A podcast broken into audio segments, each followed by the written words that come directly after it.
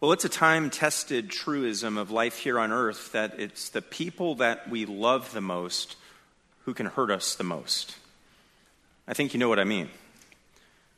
There's this sliding scale correlation between the love uh, we have toward others and the hurt they are able to and do cause us. The bad driver who rudely cuts into your lane on 84th Street and sideswipes your car causes you one type of hurt.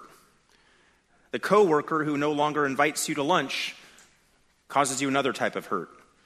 Uh, the neighbor, maybe this is a California thing, who closes their garage as soon as they see you turn around the corner causes you another type of hurt.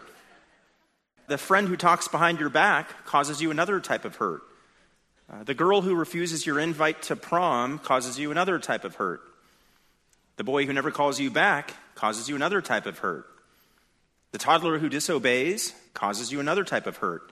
The teenager who disrespects causes you another type of hurt. Uh, the adult child who no longer calls causes you another type of hurt. The husband who gets caught looking at pornography causes another type of hurt. The wife who, after 35 years of marriage, says, I don't love you anymore and I'm going to go sleep in a different bedroom, causes another type of hurt. Again, there's a direct relationship between the depths of love we have and the depths of hurt we can experience. So it is with God and his people. No one loves his people more than God. And no one causes hurt to God more than his people. When we disregard him, when we disobey him, when we doubt him, and yet he still loves his people. He is still unwavering in his promises to his people. And yet he remains faithful. To borrow from 2 Timothy 2:13, if we are faithless, he remains faithful. That's exactly what we see in the Old Testament book of Hosea, the book that we're going to be studying on Sunday evenings over the next few months. G. Campbell Morgan, who was Martyn Lloyd-Jones' predecessor at Westminster Chapel, once preached through Hosea, and he said this. He said, No one can read the story of Hosea without realizing the agony of God's heart. Then lift the human to the level of the infinite and know this that sin wounds the heart of God. I believe that the meaning of David, when in, when in his great penitential psalm, that's 51, he said, Against thee and thee only have I sinned, had he not sinned against Bathsheba? No, he sinned with Bathsheba. His sin against Uriah, too, was in the last analysis sin against God. His sin was of that nature that caused pain to the heart of God. Morgan continues, saying there was a theologian in England some years ago who wrote a book in which the title was The Impassive God, in which he sought to prove that God is incapable of real suffering. Well, that God is not my God. That is not the God revealed here, says Morgan, in Hosea. Morgan's right. In the book of Hosea, we see an unfaithful people, namely the people of Israel and we see a betrayed and spurned God. But we also see, notwithstanding Israel's unfaithfulness, the faithfulness of God being magnified and on display. Now, tonight we're just going to dip our toes into the water of the book of Hosea as we work our way through the first few verses. And on the front end of tonight's message, kind of like we did in the James message this morning, we're going to need to work through some of the background as we set the stage for this book and, and for this series as a whole. Uh, let's start with the time frame. We're going to get into more of the details and the specifics of the dating of this book later in the message, but for now, I want you to be able to place Hosea on the timeline of biblical history. When the prophet Hosea received, as it says in verse 1, the word of the Lord, and when he wrote down, under the guidance of the Holy Spirit, the words that we now know as the book of Hosea, when was that? Well, we know it occurred sometime in the mid 8th century BC, meaning Hosea prophesied and wrote some 750 years before the birth of our Lord. And the book of Hosea was, like each of the books of the Old Testament and each of the books of the New Testament, written to a specific group of people at a specific time, in a specific point in history, and in a specific context. Now, to set the stage for the situation into which Hosea was writing, we need to go back in time, like way, way back in time. And if you're a note taker this evening, the first heading for this evening's message is this God and his people. God and his people. As we set the stage for Hosea, we're going to start in the very beginning, like in the beginning, Genesis 1 1. In the beginning, God created the heavens and the earth. That was several thousand, not millions and billions of years ago. I'll have that conversation with you up there if you want to have it later. God made the world and everything in it.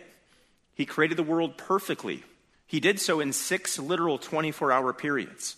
He created the sun, the moon, and the stars. He created the earth and the seas. He created the plants and vegetation. He created animals on land and animals in the sea and animals in the sky. And then as the crown of his creation, he created man, Genesis 1:26 says, in his own image. And he created them, man, male and female in his own image, Genesis 1:27. And then Genesis 1:31 says that God saw all that he made and behold, it was very good. God did his part. Man, however, did not. Man disobeyed. Man did the one thing God told him not to do. Man sinned, and as a result, sin entered into the world. Romans 5:12 through one man sin entered into the world, which brought about a curse on the world. It brought about humanity coming under God's judgment. That sin culminated in a flood during Noah's day, but once the waters of that flood receded and the ground dried, the world began to repopulate. We see the Tower of Babel episode in Genesis 11, and we see the people of the earth gathering in one place to make a name for themselves. God scatters them. And then in Genesis 12, we see Abram, later Abraham, being called to be the father of many nations. Abraham has Isaac, Isaac had Jacob, and Jacob, later called Israel, had 12 sons, which ended up being the 12 tribes of Israel. Now, following the lead of Joseph, Israel ends up in Egypt for 400 years, and they will go from being favored initially to being oppressed. Pharaoh turns on them and enslaves them, and, and Moses eventually leads them out of their Egyptian captivity. Under Moses' successor, Joshua, the people finally enter the land, the promised land, the land of Canaan where they were first ruled by judges, but later by kings, the greatest of whom was David, who, despite his obvious flaws, Scripture says was a man after God's own heart. David's son Solomon succeeded him, and though Solomon was the wisest man outside of Christ that the world has ever known, he was still deeply human and deeply flawed. And his wisdom was eventually overridden by his love for women and wealth and the world's philosophy. Solomon started off strong but eventually the cracks of compromise seeped through, which we see him lamenting now as an old man in the book of Ecclesiastes. Solomon was eventually succeeded by his son Rehoboam, but Rehoboam was opposed by his brother Jeroboam, and then the 12 tribes of Israel split. The once unified monarchy became a divided kingdom, with 10 tribes in the north, Israel or Ephraim, led by Jeroboam, and then two tribes in the south, led by Rehoboam. And much of the history of the northern kingdom was marked by bloodshed, as one king after another, in addition to their religious apostasy, murdered off other kings in order to take the previous king's throne. And this, again, was all while the people were engrossed in the worship of false idols. Now, that's all backstory. And by the time we get to Hosea's day, in the mid 8th century BC, so think 750 or thereabouts, the kingdom was still divided. But life, if you were a kingdom citizen, a northern kingdom citizen at that time, would have in some ways improved. Because the northern kingdom was now in the season of relative political peace and economic prosperity. However, this was very much a time that was still marked by spiritual idolatry. False worship practices still dominated the religious landscape. The economic prosperity of the land coupled with the people's religious complacency and compromise, actually was a deadly mix. They were comfortable and prosperous. They were fat and happy, but they were spiritually wayward and spiritually adulterous. And looming in the north was this burgeoning empire called Assyria, which was growing in power, which was threatening to invade and take these 10 northern wayward tribes captive.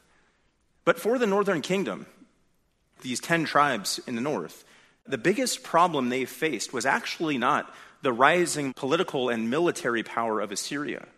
The biggest problem they faced was actually a looming threat of judgment from God, whose law that they knew but ignored, whose statutes they had been given but disregarded.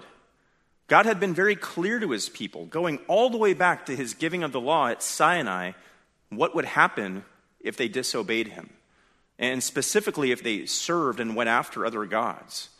Uh, namely, God had promised to judge and bring curses upon his people if they disobeyed him by violating his law and pursuing other gods. You can jot down Deuteronomy 28, verse 15, which says, But it shall come about, this is the Lord speaking there, if you do not obey the Lord your God, to observe to do all his commandments and his statutes with which I charge you today, that all these curses will come upon you and overtake you.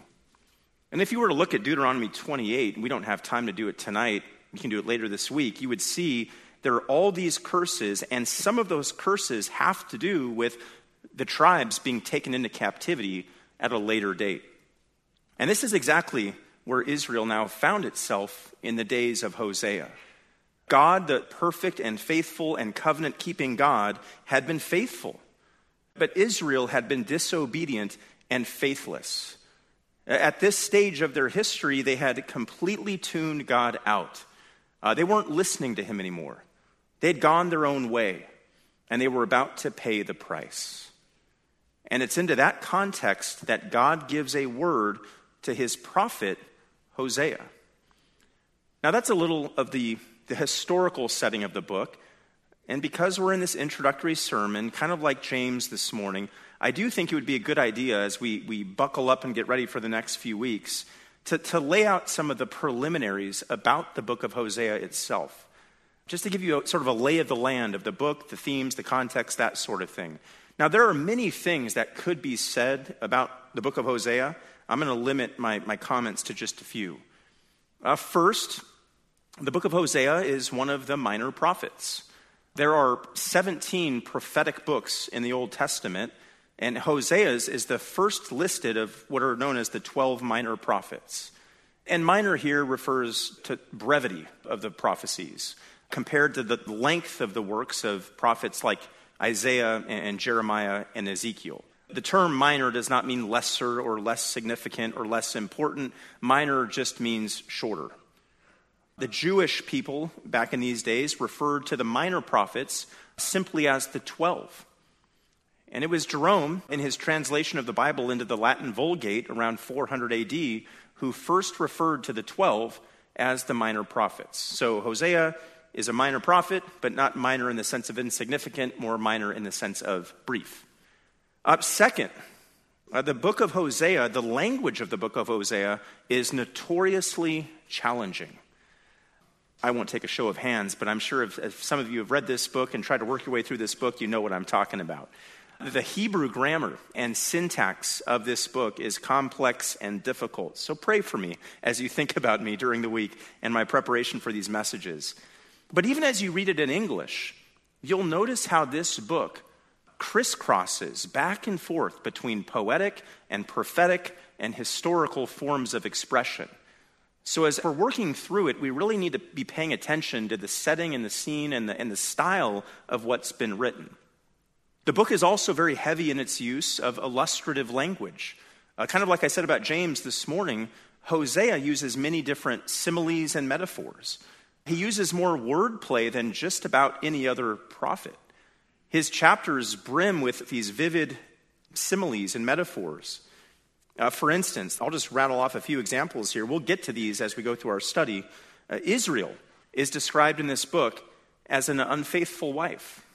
Hosea chapter 1, 2 through 9.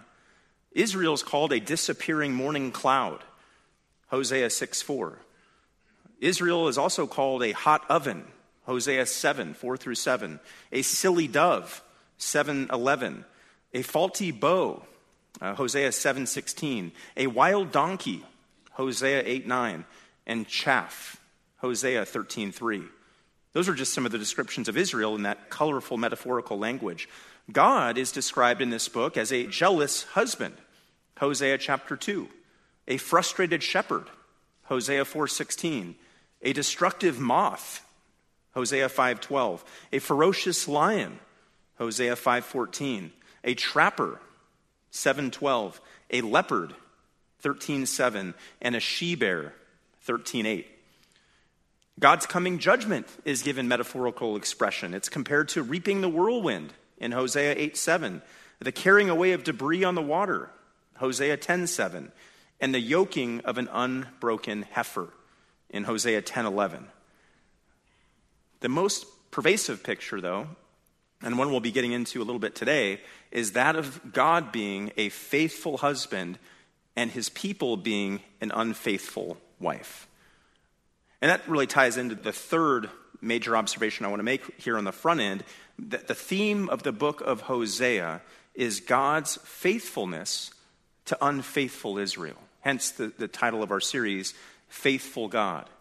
This book is all about God's steadfast covenant love, his Hesed love for the people that he'd set his love upon all the way back in Deuteronomy chapter 7, verses 7 through 8. Even though they had forsaken him, even though they had gone after other gods, even though they were unfaithful to him, even though they had committed spiritual adultery, instead of honoring and worshiping the God who loved them, even though they had turned their back on him, even though they had run to worship other gods and given their affections to other gods, God was still faithful. And God is and was a, faithful covenant keeping God. And his loving kindness, his, his Hesed, is seen throughout the book of Hosea. And his covenant love for his people is and always has been unconditional. We see that coming off the page here, but that's a truth of Scripture throughout. That, that the love that God has for his people is unconditional. Now, there are generally two approaches to understanding the love of God. One approach is to view the love of God as conditional, and one approach is to view the love of God as, as unconditional. And these two views represent two very different theological viewpoints. The first viewpoint says that the love of God is conditional upon the human response through so called free will. And according to this view, the love of God begins with us and our own self movement toward God. It's not induced by the Holy Spirit. It's not brought about by God. Instead, it's brought about in the heart of the individual response through their exercise of what they believe is free will. That's the popular evangelical view today, by the way. And by all accounts, it's the majority view, sadly, of most churches and church attenders, and I would even say, as we survey the nation, pastors. Now, in an earlier generation, that was not the popular view the one I just articulated. In fact, the view I just articulated would not only have not been the popular view in previous generations, it would have been considered heretical. The times have certainly changed, and for the worse. The second view of the love of God observes that the love of God is unconditional. That is, an individual loves God only because of God. An individual loves God only because of God's work in their heart. That view looks to Ephesians 1 5, which identifies and recognizes that God works in our hearts according to the kind intention of his will. In other words, God has, on account of his own pleasure and sovereignty, seen fit to work in our hearts to bring us to himself. The Lord Jesus said this so plainly in John 6 44. No one can come to me unless the Father who sent me draws him. Now, we do respond to the gospel. We have responded to the gospel if we're Christians here tonight as a decision of the will, but it's a response that's provoked by the grace of God. To say it even more simply, and to quote 1 John 4:19, we love because he first loved us. It's not we love him because we first loved him. It's no, it's we love because he first loved us. And we're going to see that principle, by the way, of God's unconditional love coming out very clearly in the book of Hosea. And it's going to counterbalance the threats of judgment that we also see throughout this book. In other words, while this book certainly has shades of impending judgment on this apostate nation, it even more loudly proclaims God's unfailing, unconditional love for his people. And in doing so, it offers this hope of renewal through repentance of this people. And we're going to see throughout this book this eventual reconciliation between God and his people is intimated. Well, we've looked a bit at some of the literary features of Hosea and sort of the main theme, the main idea, God's faithfulness in Hosea. Now let's look at a bit of the structure in Hosea. Uh, structurally, most interpreters break this book into two major parts chapters 1 through 3 and chapters 4 through 14, which I, which I think is right. Uh, the, the, first three chapters portray this real life drama that's un- unfolding in the life of Hosea. Uh, this is the, that, that personal biographical section of the book. It's the story, as we're going to see, of his, his marriage to, of all people, a prostitute. And then the next 11 chapters represent an application of Hosea's personal biography as the book sort of zooms out from this very personal story of, of Hosea and his faithless wife to the national story of the faithful God revealed in Scripture and his dealings with the people of Israel. We could say that Hosea's own life, and pictured in chapters 1 through 3, are a living illustration of the truths that are, are contained in Hosea 4 through 14. The fact that God loves Israel and that God is faithful to Israel and that God is in, in, this marriage covenant relationship with his bride, his wife Israel, is something that Hosea is summoned to live out himself in a very personal and very tragic way. I mean, if a spouse is unfaithful to his or her husband, there's a term for it, right? Adultery. And in a similar way, the prophets would use that same terminology, adultery, to describe the unfaithfulness of Israel to their God. They were committing spiritual adultery. And Hosea, by the way, wasn't the first prophet, nor was he would be the last, to speak about this concept of spiritual adultery. This is not a new or unique figure or illustration for Hosea. We see it also in Isaiah and Jeremiah and Ezekiel. But what is unique and what is new to Hosea is that this prophet is asked by God to live out this metaphor in his own relationship with his own wife. What God tells Hosea to do in chapters 1 through 3, as we'll see in some of the next few weeks, is this. He, he's saying, God to Hosea, and I'm admittedly paraphrasing here, take a wife, just as I have taken Israel for my wife.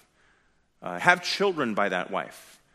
Uh, but some of those children will be children that, that are a result of her own faithfulness and, and unfaithfulness to you, Hosea. Just as the children of Israel have become unfaithful to me, God, as my wife has been unfaithful to me. Your wife will be unfaithful to you as my wife has been unfaithful to me. The marriage, in other words, between Hosea and his wife is pedagogical. It, it teaches a lesson. It's an instructive and illustrative. It's a, it's a visual aid. And it's really the most tragic visual aid one could ever imagine. Because think about it when people would come up to Hosea, an actual prophet with an actual wife, and say, Hey, Hosea, I heard your wife ran away from you. He would be required to through tears, I'm imagining, say, Yeah, she did. But you have to remember, he's a prophet with a mission and a purpose. And then he would have said something like, Yeah, she did leave me, which is exactly what you've done with your God. You've become unfaithful to your heavenly husband through your idolatry and through your going after other gods. You've been unfaithful to the one who is the only God, the one who is your only husband.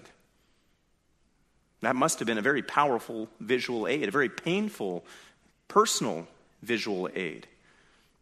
And having gone through that visual aid in chapters 1 through 3 with his wife's own unfaithfulness at the forefront, Hosea begins preaching against Israel in chapters 4 through 14, going back to the illustration of his own marriage. So, with all that as background, we get to our second heading for this evening's sermon. We've already looked at God and his people. That's all the, the context. Now we're going to drill down a little bit more and look at God and his prophet. God and his prophet. Look at Hosea 1 1. We're going to get through more than one verse tonight, by the way, unlike this morning. The word of the Lord which came to Hosea, the son of Beeri, during the days of Uzziah, Jotham, Ahaz, and Hezekiah, kings of Judah, and during the days of Jeroboam, the son of Joash, king of Israel. Here in this verse, we're given some important biographical information about Hosea. First, we see that he's a prophet, having received this word, it says, of the Lord. And that's a typical form of introduction given to and by one of God's prophets. The, the Nabi is the, the Hebrew term during the Old Testament era. I won't take you there, but Joel 1 1. I'm going to read some of these similar introductory lines from other prophets. Joel 1 1, the word of the Lord that came to Joel, the son of Pethuel. Jonah 1 1, the word of the Lord came to Jonah, the son of Amittai. Micah 1 1, the word of the Lord which came to Micah of Moresheth. Zephaniah 1 1, the word of the Lord which came to Zephaniah, son of Cushai, son of Gedaliah, son of Amariah. Zechariah 1 1, the word of the Lord came to Zechariah the prophet, the son of Berechiah, the son of Iddo. So, through this language, this word of the Lord language, we see that Hosea was divinely called to his prophetic task. He wasn't a self appointed mouthpiece for God. Instead, he was a divinely called prophet of God, and he received, it says here, this direct word of the Lord. This was an audible word from the Lord which came to Hosea. Now, a little side trail, if you'll indulge me. Note how the prophets in, in, these days never had any questions, at least the ones I've just read off to you, about the authority and the inerrancy and the sufficiency of the word they had received. You don't see Hosea debating the question. They're not holding councils and conventions like we do in our day when we have the word of the Lord in written form. This, this matter wasn't up for debate back then. They knew that the word of the Lord that they had received was, in fact, the word of the Lord. Uh, they knew that the Lord who had given them his word was, in fact, God, was, in fact, sovereign, and was to be obeyed. And I think the application for us on that one here today is knowing that as 2 Peter 1:19 says that we hold in our hands the prophetic word made more sure, we have much to learn from this prophetic example in terms of this heart of obedience and submission from a prophet of old like Hosea. So this word of the Lord comes to Hosea, but before we get too far ahead of ourselves, we need to ask, who was Hosea? Well, the text tells us he was the son of Beeri. Now, the text doesn't really shed too much light on this question because we don't really know who this Beeri is. He's really unknown to history.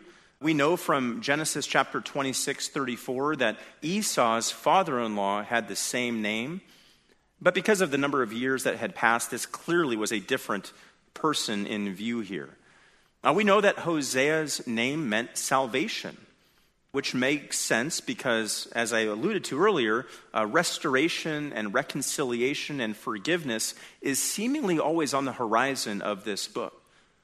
Uh, his name was actually Hoshea, which would have been the shortened form of Yehoshua, which means the Lord is salvation or the Lord is my salvation, the same Hebrew name, Joshua, from which the Greek name Jesus derived. And the fact that his name would have been Hoshea, the Lord is salvation, would likely be a reflection of his father's faith, who was ambitious about what the Lord would accomplish through his son. Aside from the meaning of his name and his father's name, we, we know very little else about Hosea's life other than what is recorded in this book. Uh, some have suggested that he was a priest because there are language references in the book to priestly items. We'll get into those later. Some have suggested he was a baker because in Hosea 7, there's an extended metaphor laid out that some would say only a baker would know uh, the terminology. Others have suggested he was a farmer because he uses various agricultural metaphors. None of those, though, is conclusive. The best we can say is what the text says, which is that Hosea received a word from the Lord and prophetically proclaimed that word to the people around him. Which leads to another question who were the people around Hosea? To whom did he minister? Where did he minister? Well, Hosea was a prophet to the northern kingdom of Israel that, that we laid out earlier. But Hosea was not merely sent to the northern kingdom to prophesy, he appears to have been a native of the northern kingdom and then prophesied in his native territory. Now, there are several pieces of evidence that support that conclusion that he was a northerner. For one, he refers to the king of Israel in Hosea 7 5 as our king. Second, he uses the term Ephraim regularly. In fact, he uses that term 37 times in this book to describe his people. And Ephraim was a common northern vernacular term. Further, throughout this book, he shows familiarity with the history of the North, the circumstances of the North, even the topography of the North, which would suggest that he was actually a, not only a prophet to the North, but a prophet from the North. Now, when did Hosea serve?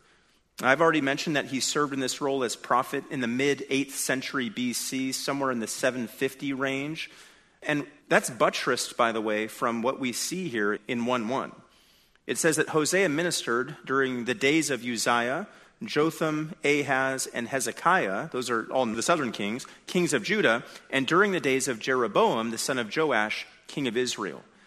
Now, note that this isn't saying that Hosea prophesied through the entirety of each of those kings' reigns. Uh, if that were the case, he would have been a prophet for over 100 years, which likely didn't happen. Rather, what we're doing here is we're looking at how these reigns interlocked, and we're understanding that Hosea's prophetic ministry would have somehow overlapped over all those kings' reigns, not sequentially, but rather simultaneously. And when we put the years of the reigns of these kings on a sequential timeline, what we see is that Hosea would have prophesied to the north from sometime around 755 BC to around 710 BC, meaning he prophesied in the final days before Israel was defeated and taken captive into Assyria, which was in 722 BC. This also means that he would have been a contemporary to the prophets to the south, Isaiah and Micah. Well, we should also spend some time discussing what was happening in the northern kingdom. I've alluded to it briefly, but what was happening in the northern kingdom during this time? Well, during Jeroboam's reign in the north, the Jeroboam that's referenced here, by the way, is Jeroboam II, not Solomon's son. Like Uzziah's reign in the south, this was considered to be the second golden age of Israel. The first golden age would have taken place during the unified monarchy of David and Solomon. But things were taking a turn for the better, at least economically and at least militarily, during this reign of Jeroboam. There was increased prosperity and increased peace. But that also led to increased faith, faithlessness in God's people. They had become complacent, they had become self indulgent, and ultimately, in terms of faith, they had become apostate. All they could see and all that they wanted was the evident blessing that was right there in front of their face the economic tranquility, the economic provision, the fact that there were no wars happening right then and there, the wars were on the horizon. And that really is, when you think about it, a problem for us. Think about it. That's still the problem for man. You know, we can have the full pantry, we can have the well paying job, we can have the title, we can have the vacation home, we can have the well dressed, compliant children. Uh, we can have the national championships. But if our heart is not in alignment with God, it ultimately doesn't matter because it will all eventually wilt and decay. And decay in the northern kingdom, that's exactly what happened. Notwithstanding the oracles of judgment and doom that we're going to see Hosea proclaim on unrepentant Israel, they ultimately did not repent and as I've already mentioned, God would then use a foreign invader, Assyria, to bring about his judgment on this apostate nation right around the year 722 BC. But remember, that's not without God first showing them grace by sending them countless prophets, prophet after prophet, like Hosea, to warn them of the judgment that was coming if they did not repent. All right. So the word of the Lord comes to Hosea and it is a strange word that we see here in verse 2. When the Lord first spoke through Hosea, and this is, by the way, our third heading God and his message. Last one was God and his prophet, now it's God and his message. Verse 2 When the Lord first spoke through Hosea, the Lord said to Hosea, Go take to yourself a wife of harlotry and have children of harlotry, for the land commits flagrant harlotry, forsaking the Lord. Did you hear a common word there in that sentence coming up over and over? It's the word harlotry. We see it three times in the English. It's actually appearing four times in the Hebrew, which means this is a point of great emphasis. He says, Go and take a harlot. The Jerusalem Bible, which is very faithful to the, the, lucidity and the brevity of the Hebrew text, says it this way Go, marry a whore, and get children with a whore, for the country itself has become nothing but a whore by abandoning Yahweh. Now, a lot of people have a problem with that. They'll ask, why would a holy God ask a holy prophet to marry an unholy woman, namely a harlot? Why would God ask Hosea to link up with a prostitute, to join up, as the Jerusalem Bible translation says, with a whore? It, it makes no sense to some. And it ruffles the moral sentiments of others. And so, what they'll try to do is explain the plain meaning of the text away. Some will try to allegorize. And they'll say that, you know, the marital scenes of Hosea 1 through 3, including verse 2 here, should be taken to be allegory. It's just, it's a, it's a picture. It didn't actually happen. But there's nothing in the text, according to the very simple prose in which it's written, that should reasonably cause anyone to question the literal occurrence of these events. Further, there's no record that I'm aware of of a prophet ever making himself the subject of an allegory or a parable like, like this. Last, even if this was legitimate to allegorize here, it doesn't solve the moral problem. Because even if it's an allegory, it's still an allegory of a prophet marrying a prostitute. And from a moral standpoint, whether it's allegorical or literal wouldn't really make a difference. So some have tried to allegorize. Others have tried to soften the blow of what's being said here by, by suggesting that Hosea married a cult temple prostitute. Uh, that is, one of those who were engaging in intercourse as a part of the worship of the false gods of the day. In other words, according to this view, this woman wasn't turning tricks for money, but instead was engaging in those type of acts as acts of worship, even if it was false worship. That still doesn't solve the moral problem, though. And I think even more significantly, Hosea has in his book a different section, Hosea 4:14, where he uses a Hebrew term for cult prostitute. So if he wanted to use that term here in Hosea 1, he could have, but he didn't. Still others will say that Hosea married a pure woman who later became adulterous. They call that proleptic language, and under this view, what's actually happening when it says, Take to yourself a wife of harlotry, he's actually saying, Hosea, take to yourself a wife who will eventually become a harlot. But again, if one is committed to the perspicuity of Scripture and the clarity of divine revelation and a normal, consistent, literal, grammatical hermeneutic, you'll lead and you'll end up with the very conclusion we're reaching here tonight that based on the plain and ordinary meaning of the text, namely the Hebrew text, Hosea took a woman who was already a harlot to be his wife. Hosea was commanded here by God to go down to the red light district, to pick out a harlot and to marry her. Uh, not one who was beautiful, not one who was worthy, uh, not one who was noble, but rather one who was unclean, one who was filthy. But not only that, but as we see through the rest of the book of Hosea and the historical books it parallels, Gomer, the wife, being an actual prostitute, more closely pictures and parallels the spiritual harlotry that Israel was actively engaged in. The people of Israel had abandoned following the Lord, they had apostatized. They were committing acts of infidelity and, and spiritual adultery. They were engaging in acts of spiritual whoredom. So it was right and it was fitting as a teaching tool and as an illustration to have Hosea marry an actual harlot. Not one who would later become a harlot, but an actual harlot. Remembering the purpose of this book is to show how unsavory and, and hopeless and faithless this people is, Israel, and how good and gracious and faithful God is. And that's most clearly drawn out by the literal interpretation of the text. I'm going to cut it right there tonight.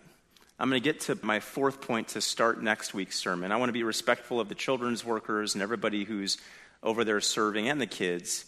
I have so much more material that I don't want to cut it short tonight. I want to actually just tease it for next week.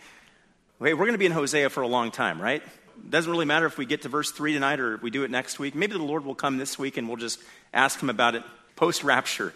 But anyway, why don't we go ahead and thank the Lord for what he has laid out for us in his word. Thank the Lord for this gathering today, this privilege to be worshiping with God's people, and give him thanks and praise for all he's doing in our midst. Let's pray.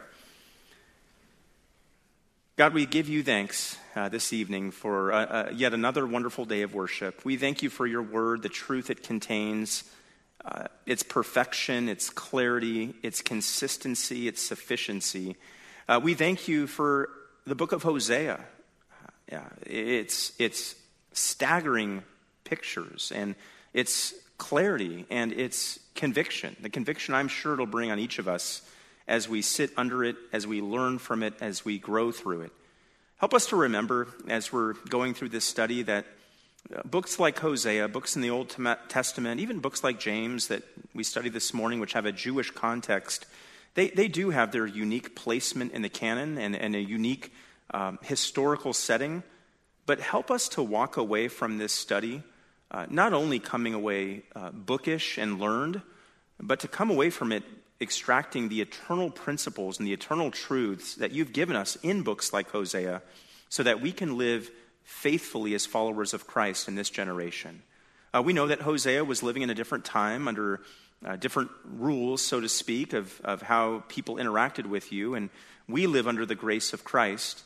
So, God, help us to, to take the eternal truths of even things like your holiness and our tendency towards spiritual adultery.